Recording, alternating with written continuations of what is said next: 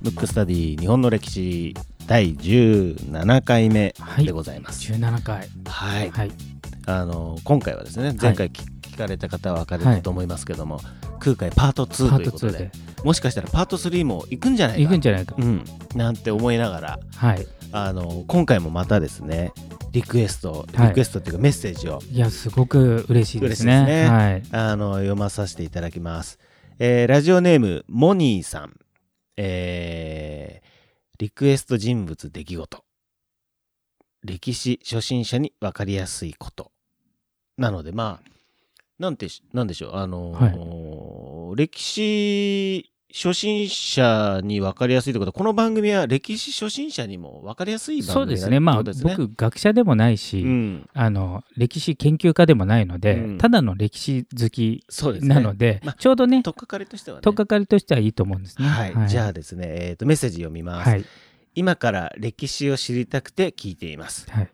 50歳、えーお店でポップライターをやっております、はいえー女性で夫がいて娘が高一です、はい。趣味でエレキベース弾いてます。ね。バンド3つ掛け持ちやってます。すごいですね。すごいですね。なんかポジティブなポジティブアクティブなはい。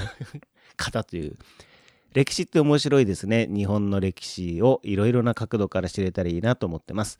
楽しいラジオありがとうございます。お。ランダムなところもいいですね。このいいですね。このランダムっていうのは要するにはい時系列じゃないっていう時系列じゃないってことですね。はい。えーモニーさんありがとうございます。ありがとうございます。嬉しいですね。はい。いいんじゃないですか？楽しいラジオ楽しこのラジオねいいね。楽しんでいただいて。確かあの前回の放送の時も50代だからちょっと似たような層ですね。そうですね、うん。だからあのーまあ番組作りもねどちらかといったらその、初心者というか、はいはい。あのーまあ初心者って何が初心者かあれなんですけど、はい。まあ本当に初級編みたいなそう感じでですねこう歴史まあ、とっに触れて、かかりでなんかそうなんだっつってね、好きになってくれればいいかなっていう。そうですねまあそういう番組作りをしてますので、あの非常にそういう方が実際に聞いていただけてて嬉しいななんて思っております。なるほど。またあのメッセージとかあればですね、はいこうやってあの読みますのではい。あのもう読めないよっていうぐらいうん。来てほしいですね。来てほしいですね もう、他多数とか言ってみたいですね。行ってみたい。本当に。皆様よろしくお願いいたします、はい。今回のテーマは、えー空海。パートパート2 2ということで。前回ね、そこでワン回みたいな感じだったと思うんですけど、はい。まあ、おさらいすると、遣唐使で、遣唐使の話をね、パート1でしたと思うんですけど、まあ、渡りましたと。はい。で、空海はふと考えたんですよ。考え考えましたが、はい。おそらく。うん。空海になり変わって考えると。はい。何せさっきも言ったように遣遣唐使っていうのはそもそもなんというかこう、まあ、先進国の中国に、まあ、留学層として行くと。うん。そうするとい今でいうじゃあ例えばアメリカにちょっとこう発展途上国の学生が行くってなってもその他大勢になっちゃうわけじゃないですか。はい。で空海はちょっと自分をこうアピールしないと、うん。要はその密教の秘伝、うん。もう究極系を学びたいっていうなってるから、うん。まずその特別扱いされないといけないのに、うん。まず出だしが一番しほぼ一番下っ端からスタートしてるので、で考えた時に当時もちろん写真とかないので、うん。で手紙のやり取りうん。やってるわけですよ。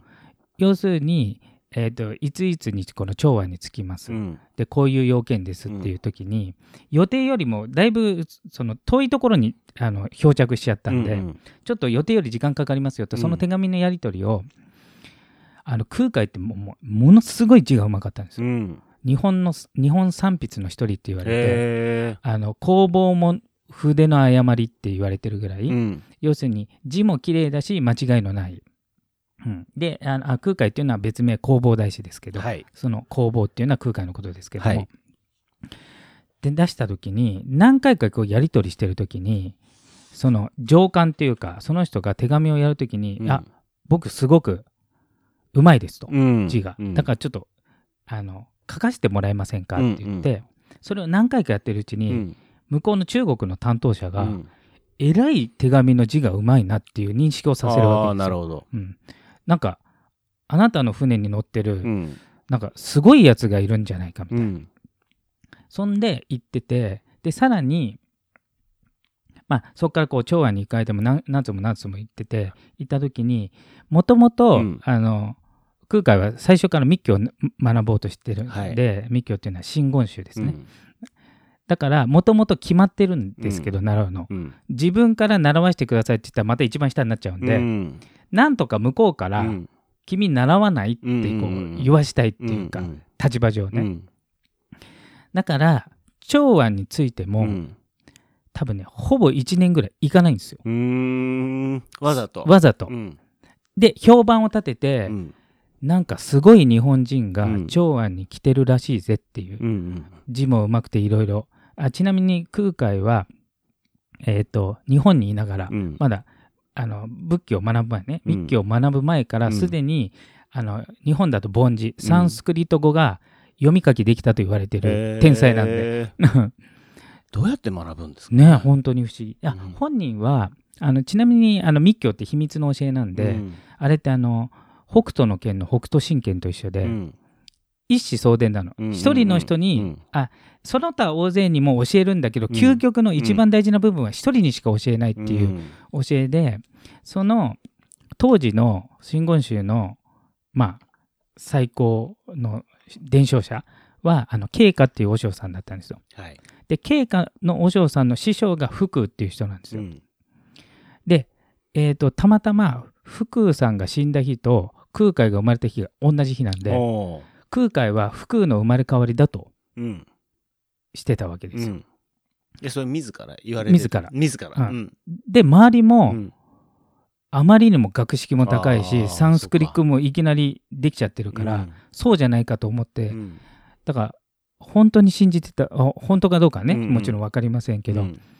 で後々その、えー、とそこの経過和尚に会う時に、はい。会った瞬間、うん。あのえっ、と門人が要するに一番のお寺なんで、うん。中国で、うん。というか大師匠なんで、うん。まあ、弟子が何千人かいるいいてで当時としてはもう高齢、うん。えー、ともう60近い、平均寿命がもうもっとだいぶ短い時ね、うん。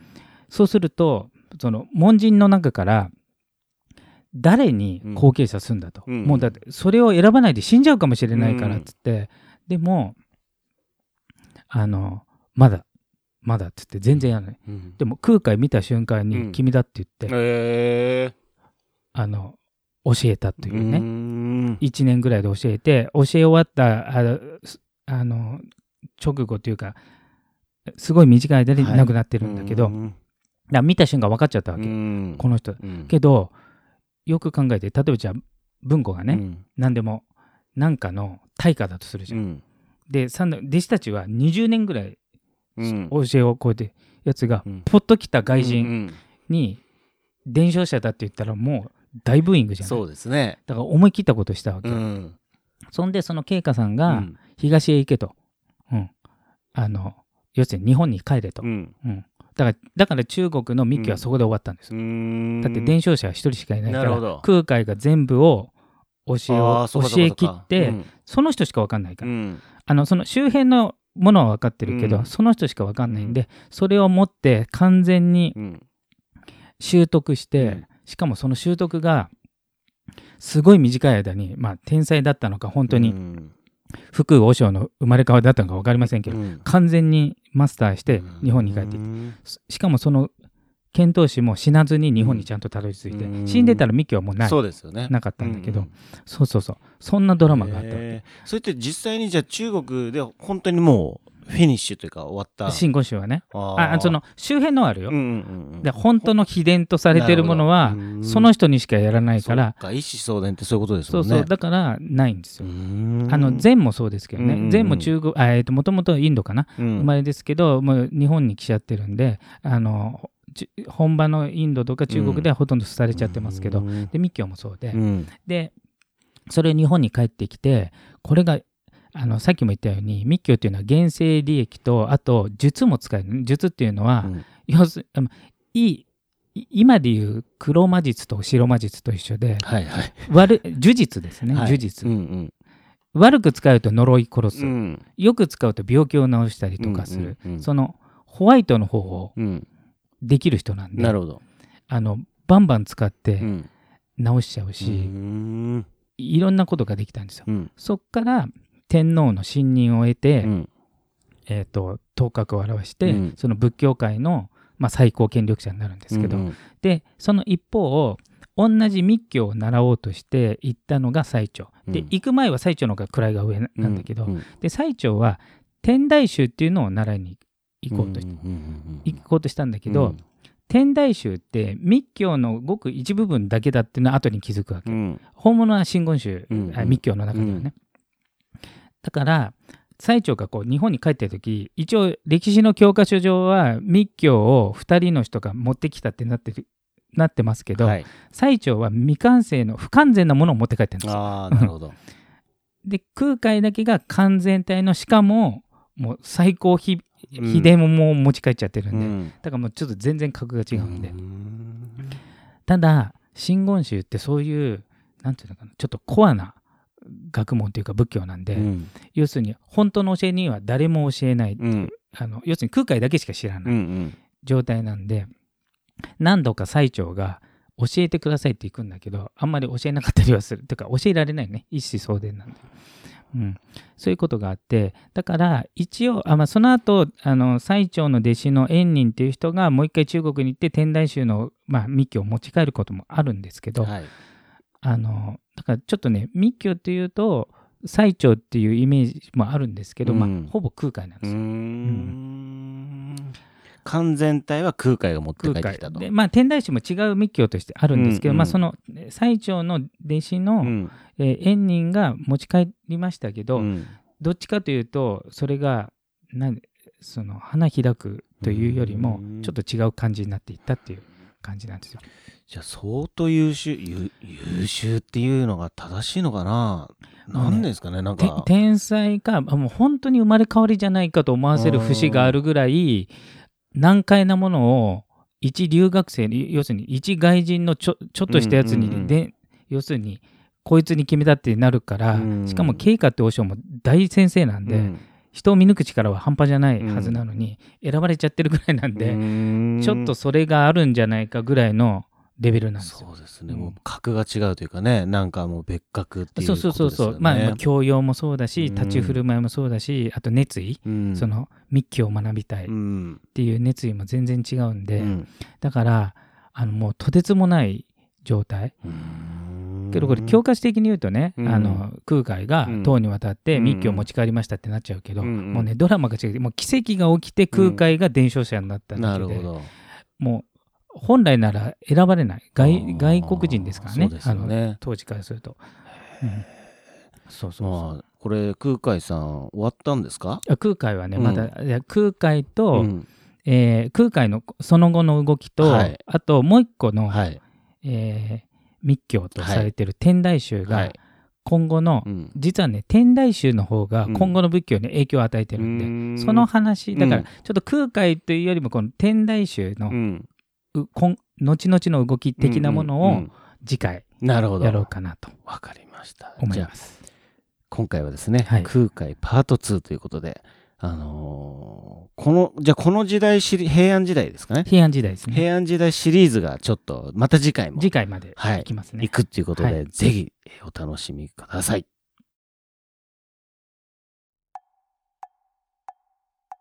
むくむくラジオだべむくむくラジオだべ？むくむくラジオだべ？